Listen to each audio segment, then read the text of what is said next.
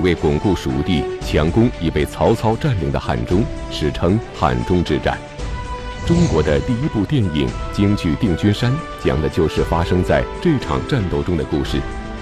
小说《三国演义》里说诸葛亮智取汉中，但实际上智取汉中的并非诸葛亮。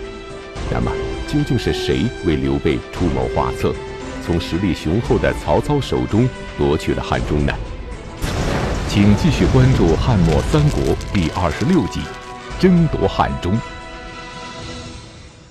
前面咱们讲过啊，这个浪迹天涯、苦苦打拼多年的刘备，赤壁之战之后呢，开始交上了好运，而且啊，这个好运一来就没完没了，所以他先是得了荆州，然后呢，益州也落入他的这个手中了，荆州、益州。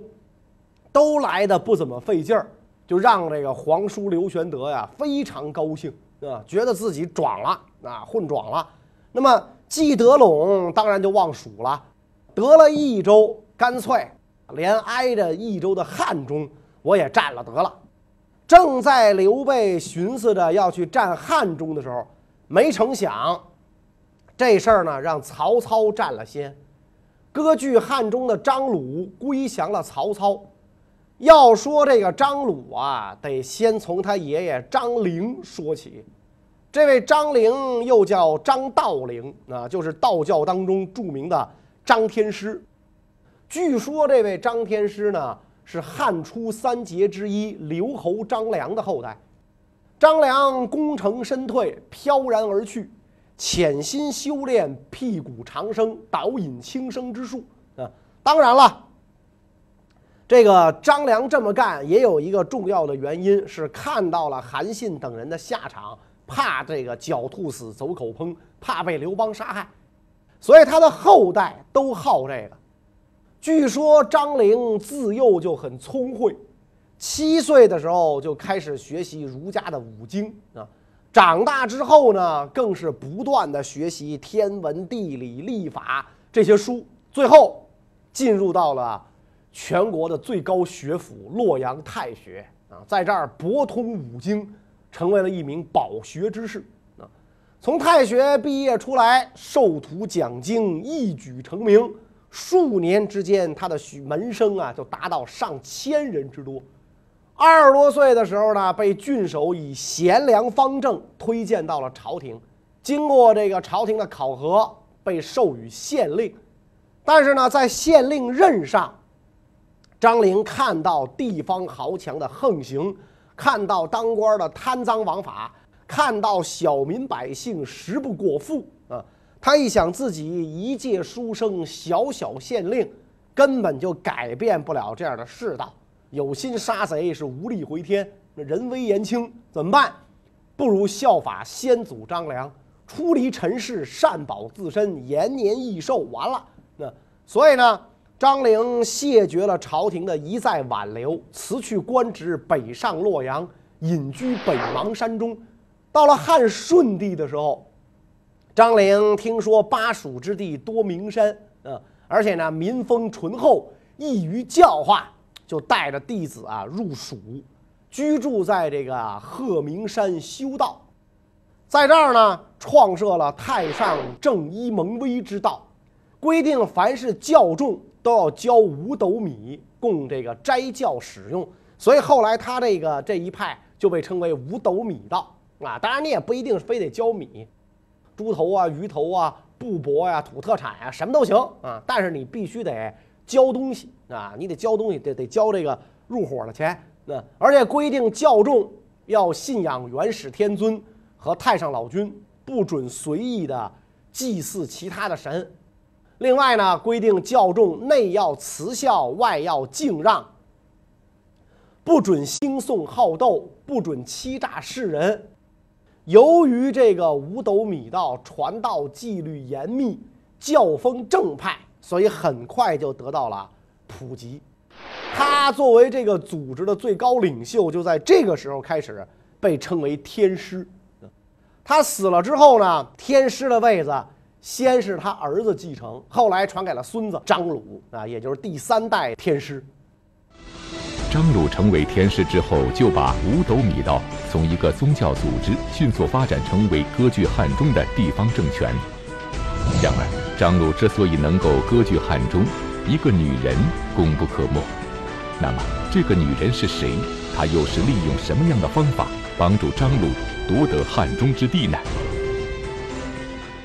张鲁和益州主人的关系啊，很不简单，不简单到什么地步呢？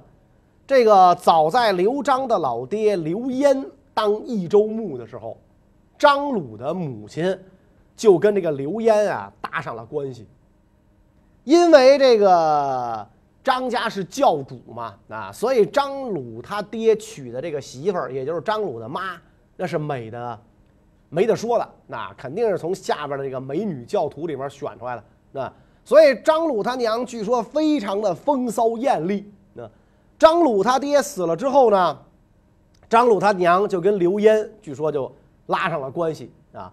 史料里边讲啊，说因为张鲁他娘会神秘的道术，经常出入刘焉家中。史料就这么说的。但是呢，会说的不如会听的，大家就琢磨了。你说深更半夜一漂亮寡妇老上益州主人家中去，这实在不能让人往好处想啊。你说你汇报工作去是吧？因为有这样的关系，所以刘焉对于五斗米道的发展，基本上就采取了睁一眼闭一眼的态度啊。后来等到这个刘焉想割据的时候呢，觉得张鲁这个教派啊是有很大的利用价值的，就任命张鲁为都邑司马，派他跟别部司马张修一起呢攻打汉中太守。结果呢，没等打呢，这汉中太守死了，张鲁立马就杀掉了刘焉派来的这个张修，自己占据了汉中。他自己占了汉中之后，刘焉很生气啊！我让你给我干活，我封你为都邑司马，让你给我打仗，你可倒好啊！你把汉中给独占了啊！你真是一白眼狼，是吧？要不是看在你老娘跟我有一腿的份上，我早宰了你了。但是呢。没过多久，刘焉自己就挂了。刘焉虽然有好几个儿子，但是死的都很早啊。活的最久的，就是他这些儿子里边最笨的那个刘璋。刘璋接了老爹的班之后，对张鲁很不屌，看着张鲁他很不爽啊。你娘很不守妇道，一寡妇整天跟我爹搞在一块儿，叫什么事儿啊？他这我说出去之后，我们家太丢人。你小子也不是什么好东西。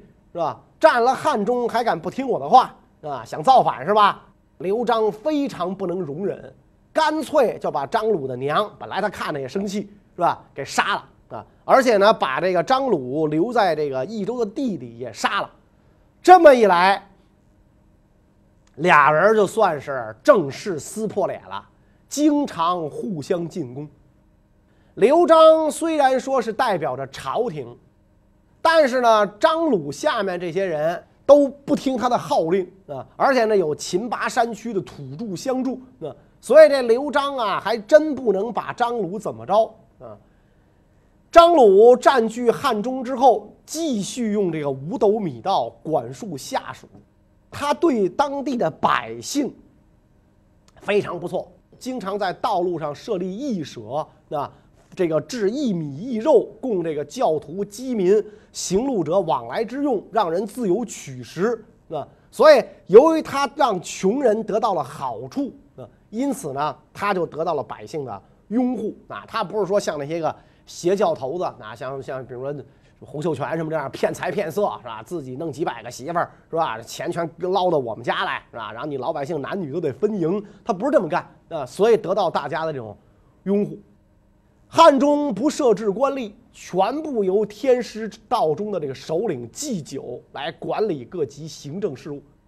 当地的老百姓以及这土著彝人啊，对张鲁的制度啊都很欢迎。外地流亡到汉中的人也不敢不信奉天师道啊，所以这个贴这个张鲁的地盘就变成一个政教合一的地盘。那鸡蛋教主。成为了这个地方的领袖的话，他的地位就不可动摇了啊！因为你行政领袖没有什么神秘的，我推翻你可以推翻你，但是变成了教主，大家的心目当中的神了，就没有人想去推翻他了啊，所以张鲁的这个这个手段控制的手段是非常高明的。有一年，这个张鲁的教众啊，有人从地里挖出了一颗玉印啊，也不知道什么时代的啊。哎呀，这可是吉兆啊！张鲁一看非常高兴了，是吧？难道这是上天让我称王吗？那张鲁的部下也都愿意让张鲁称汉宁王。你称王了，我们好跟着升官啊！你是王，我们就是侯啊。那你要是侯，我们能是啥呀？是吧？但是呢，张鲁部下的一个公曹叫严普就劝张鲁。说汉水流域有十万户百姓，土地肥沃，物产丰富。四面地势险要，利于固守。上辅佐天子，可建成齐桓公、晋文公那样的功业啊。退而求其次，咱们也能像窦融那样不失富贵。如今您作为皇上的代表来行使职权，形式上你早已完全独立自主。不要去争夺这个王爵的称号，希望您呐暂时不要称王，别惹祸。那他的意思很明显啊，咱现在已经实际上跟王没没区别了，干嘛图那个虚名？你称了王，就容易成为别人的标靶啊。张鲁一听，哎，对啊，哎，就听从了这位公曹的意见。俗话说“树大招风”，张鲁虽然没有称王，但是他依旧成为了别人的标靶。张鲁在汉中割据，让曹操很不满。你小子怎么着想是吧？把汉中当成你世袭王国了？我告诉你，汉中也是我大汉帝国的领土。作为大汉帝国的实际领导人，我曹丞相有义务、有责任让你听中央的话。所以建安二十年，曹操亲率大兵攻打张鲁。当年七月，曹操大军抵达阳平关。张鲁一看，曹操来了，我肯定是挡不住的。那我弄点这神神鬼鬼的行，真打仗我不灵，就准备以汉中举汉中之地投降曹操。这地方我不要了，啊，你给我安排个新职位就得了。那只要我不失王侯之位。但是张鲁的弟弟叫张卫，不同意。这个率数万精兵凭借关隘坚守啊，在山上横向筑城墙十十余里，协同他守卫的是当年马腾帐下的第一勇将庞德。咱们上集讲过，马腾的儿子马超曾经跟张鲁混过一段时间，庞德就跟着。后来马超跟了刘备了，庞德就留在了张鲁帐下。这次跟着张卫一起抵御曹操。开战之前，曹操听人讲，张鲁是很容易就被打败的，啊，而且阳平这个地方呢，也不怎么好防守啊，所以他很放松。到实地考察之后，倒吸一口凉气呀，啊，谁说这地方不好防守啊？这阳平关简直是一夫当关，万夫莫开呀！那看来这探马真能胡说八道。但是，虽然阳平关地势险要，自己大老远的带兵西征，总不能转转就回去吧？所以曹操就做了一番准备，下令攻打。但是呢，阳平关确实不是白给，不但没能取胜，士卒伤亡甚多，军粮也快用尽了。曹操非常郁闷啊，干脆啊，算了，别打了，回去吧啊！想让军队开拔啊，切断山道，然后撤走。就在曹操打算拔营班师之时，突然上演了戏剧性的一幕。那么，曹张两军之间发生了什么事？曹操又是如何反败为胜，拿下汉中的呢？既然要撤走，那不能把人马都带走，得有部分部队在山上驻扎的啊，你得掩护主力。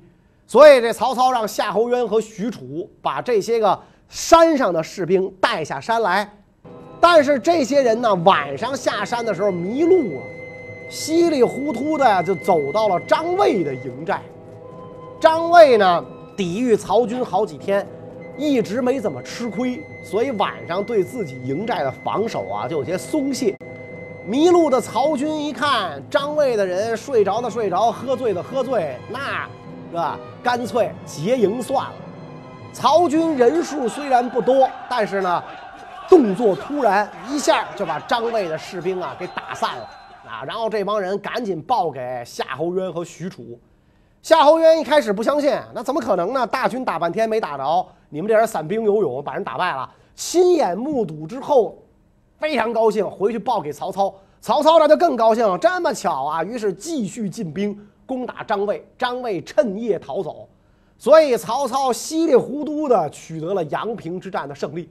啊，而且呢，在这场战斗当中，大将庞德也投降了曹操。啊，张鲁听说阳平已经被曹操攻陷，那汉中无险可守了，就又想投降。那严普呢就劝他，那，说现在因为受到曹军的压力，咱们被迫投降，一定咱没什么功，没什么好处，不如咱先投奔别人，一同抗拒曹军，然后再归顺。这样的话呢，还能给自个儿捞个好前程。于是呢，他们就逃奔了巴中。啊，那么在这个张鲁部下撤出汉中的时候啊，要烧毁宝物和仓库啊。张鲁说：“别，本来咱们是准备归顺国家，这样的意愿还没有转达上去。如今离开这儿是为了躲避朝廷大军的锋芒，我们并无恶意。宝物仓库本来就是国家所有，不能烧。所以呢。”府库封存之后，张鲁等人离去，曹操兵进南郑啊，一看这个张鲁的这个府库啊，都封着给他呢，非常赞赏啊。又因为这个张鲁本来也没有什么恶意，所以派人就去安慰小玉，招顺招降这个张鲁啊。所以到了这一年十一月，张鲁率家属出来投降，曹操亲出亲自出营迎接。代表朝廷授予张鲁镇南将军官职啊，按照这个接待宾客的礼节接待他，封阆中侯十亿万户。然后张鲁的五个儿子严普这些人都封为列侯，庞德也封为利益将军。那么汉中这就算降给了曹操了。虽然汉中之地已被曹操收入囊中。但是，刚刚夺取益州的刘备不仅没有就此放弃，反而立刻率军北上，直击汉中。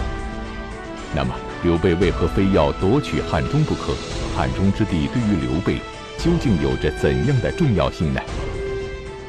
汉中是益州的屏障。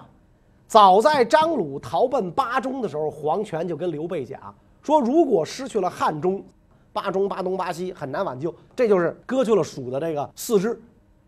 所以刘备赶紧任命黄权为护军，带兵去迎接张鲁。没等见着张鲁呢，张鲁就投降曹操了。曹操收了张鲁，留夏侯渊、张合防守汉中。啊，这个时候呢，他也有趁机攻取巴蜀其他地盘的意思，因为夏侯渊和张合算得上是曹操手下一等一的名将。所以张合就率领军队攻巴西，想把这儿的人呢迁到汉中，跟张飞对视了五十多天。张飞率精兵一万多人啊，然后这个跟张合军激战。由于山路狭窄，张合的军队前后不能救应，所以张飞击败了张合。刘备在巴西的这个领土得以保全。这一战虽然保全了巴西。但是呢，汉中为曹操所得，对益州来讲啊，就是头顶上悬着一柄利剑，曹操随时可能由此南下。法正就向刘备建议说：“曹操收降张鲁，占据汉中，但是呢，你看他却不借助这个有利时机进攻巴蜀，而留下夏侯渊、张合驻守汉中，自己急速北返。这么做，并非因为他才智不够。”而是他力量不足，必将有内忧的缘故。那如今我估计夏侯渊、张合的才能绝对不及我们的将领。现在如果我们举兵进攻，一定可以取胜啊！夺取汉中之后，我们广开农田，积蓄粮草，等待有利时机，搞好了就可以将曹操彻底击败，兴复汉室。搞不好，我们也可以蚕食雍凉二州，拓展我们的疆土，最次也能长期据险固守，与曹操对峙。这可是天赐良机，机不可失，失不再来。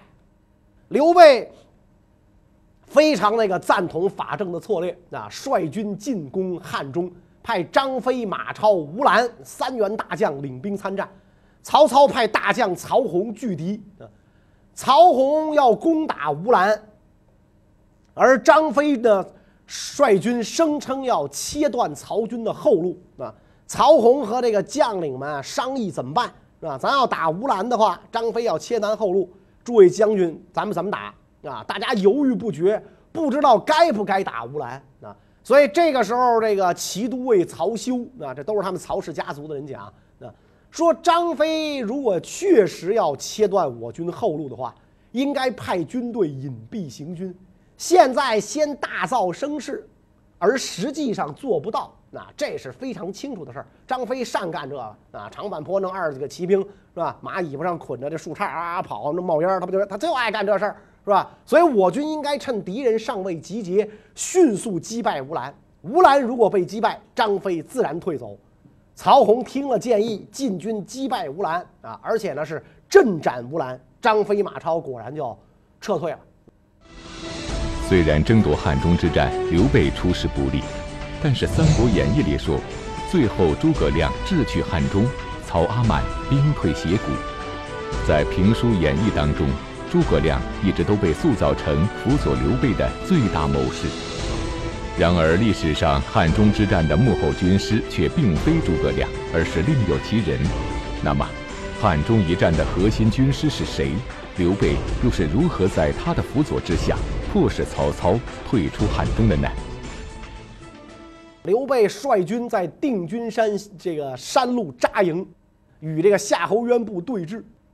当时夏侯渊驻守南线的据点走马谷，张合据守东线的据点广石。法正建议刘备声东击西啊，让刘备把万余精兵分作十队，轮番进攻广石。张合率亲兵搏战。虽然没有丢失据点但是呢，挡不住刘备军的车轮战术，所以就向夏侯渊请求增援啊。那么夏侯渊呢，就把精兵分拨了一半去救援张合，自己呢继续固守南线。然后刘备接受法正的建议，率兵偷袭走马谷，放火烧毁了曹军阵地前的防卫工事鹿角。夏侯渊率四百勇士出营救火，想修补鹿角。这个时候，法正看准了时机，见夏侯渊正处劣势，提议全力进攻夏侯渊。刘备于是命令大将黄忠居高临下，从后方勒鼓突袭。夏侯渊猝不及防，被黄忠斩杀，曹军大败。所以，这个《三国志·黄忠传》里是这么记载：渊众甚精啊，他的部队很很精良。终推风必进，劝率士卒，金鼓震天，欢声动宇，一战斩渊，渊军大败。这就是今天评书演义戏曲舞台上津津乐道的定军山啊，刘备五虎上将的另一位黄忠露脸的事儿。啊，你按说这个《三国演义》里边讲是吧？这个武功排排这个前九的六个都是刘备手下，那刘备最后都没得天下，那所以你可见这《三国演义》啊不能全信啊。讲到这儿，我们看出来是吧？这个时候跟随刘备出谋划策，刘备的核心军师实际上是法正，并非诸葛亮。那诸葛亮在后方留守呢。啊，在《评书演义》里一讲，这都是这个这个这个呃。诸葛亮的功劳啊，包括诸葛亮怎么击黄忠啊，实际上这些事儿没有啊。这个时候是法正这个给刘备出谋划策。夏侯渊一死，曹军没了主帅啊，军中人心惶惶，不知如何是好。曹军就推举大将张合为主帅，军心才算安定下来。到了第二天啊，刘备打算渡汉水，发动攻击啊。曹军众将认为寡不敌众，准备依。凭这个汉水列阵抵抗，是吧？郭淮说呀：“这是我们向敌人示弱，啊，这样做我们不能挫败敌人，啊，不是好计。不如远离汉水列阵，是吧？你在汉水边，那你在河边列阵，是吧？他弄不好就不过来了。你远离汉水列阵，他就会过河跟我们打，啊。等到敌人过河过到一半的时候，我们再出击。”定可以击败刘击败刘备，这叫击敌于半渡。兵法上讲，这是上上之策。曹军众将认为郭淮说的有理啊，所以呢，就离汉水一段距离列好了阵，等着这个刘备的军队过来。刘备不白给啊，是吧？走南闯北这么多年，虽然败仗多胜仗少，但是也算是戎马一生。所以刘备一看曹军摆开这么一个架势，心生怀疑啊，小样儿这我还不懂你要干嘛啊？你想趁着我军渡河渡到一半的时候出发动突然袭击，是吧？把我们都弄到河里喂鱼，所以命令将士不要过河，双方沿汉水对峙。曹操得知大将夏侯渊被刘备斩杀，恨的哟，个对这个刘备是咬牙切齿啊！因为这个曹家跟夏侯家的关系很复杂啊。据说曹操本姓夏侯，是过继给了这个曹家嘛，那就是曹操他爹啊，过继给了宦官做做这个养子啊。所以这样一来的话，等于本家兄弟让人杀了。那在这一年的三月，曹操自己率大军从长安出发。兵出斜谷，派兵据守险要之地，那以便大军顺利到达汉中，要给刘备一个教训。刘备这个时候早就混壮了啊，不是当年让人追得上天无路入地无门、满地乱跑的时候了。他说：“曹操虽然亲自率兵强来，量起不了什么作用，我一定要占有全部汉中。”于是集结军队，占据险要。但是始终不与曹军交战啊！我拖着你，因为这儿离我后方近，离你后方远。啊，曹操占据了北山，但是呢，他要运送粮米。黄忠呢，企图率军夺取这个曹军的粮米啊，就跟这个大军约定好啊，我什么什么时候回营？过了约定的时间呢，没回来。所以大将赵云有些担心，率骑兵数十人出营查看。恰巧曹操大军出动，赵云跟这个曹军是猝然相遇，面无惧色，冲进敌阵，且战且退。曹军散开之后，再度会合，追至赵云的军营前。赵云进入军营之后，大开营门，偃旗息鼓。然后这个曹军就怀疑营中有埋伏，不敢进去，只好撤退。曹军一撤，赵云命令勒起战鼓，鼓声震天，但是只以强弩在后边射杀曹兵。曹军以为赵云来追呀，吓得是四散奔逃，自相践踏，落入汉水中而死的都非常多。第二天，这个刘备亲自来到赵云的兵营，听说了昨天的。故事又查看了昨天的战场，高兴地拍着赵云的肩膀说：“赵子龙一身是胆啊！”这也是一句这个成语啊。赵子龙浑身是胆啊！就这样，曹操跟刘备对峙了一个多月，始终没能跟刘备正面交锋。曹军当中有很多人开小差当逃兵。到了这一年的五月，曹操就率领大军返回了长安，刘备就占领了全部的。汉中，张鲁啊，虽然把汉中献给了曹操，但是汉中很快就被刘备所夺，刘备的力量可就更强大。那么，刘备占了汉中之后，又会上演什么样的故事呢？关于这个问题呢，下一讲再讲。谢谢大家。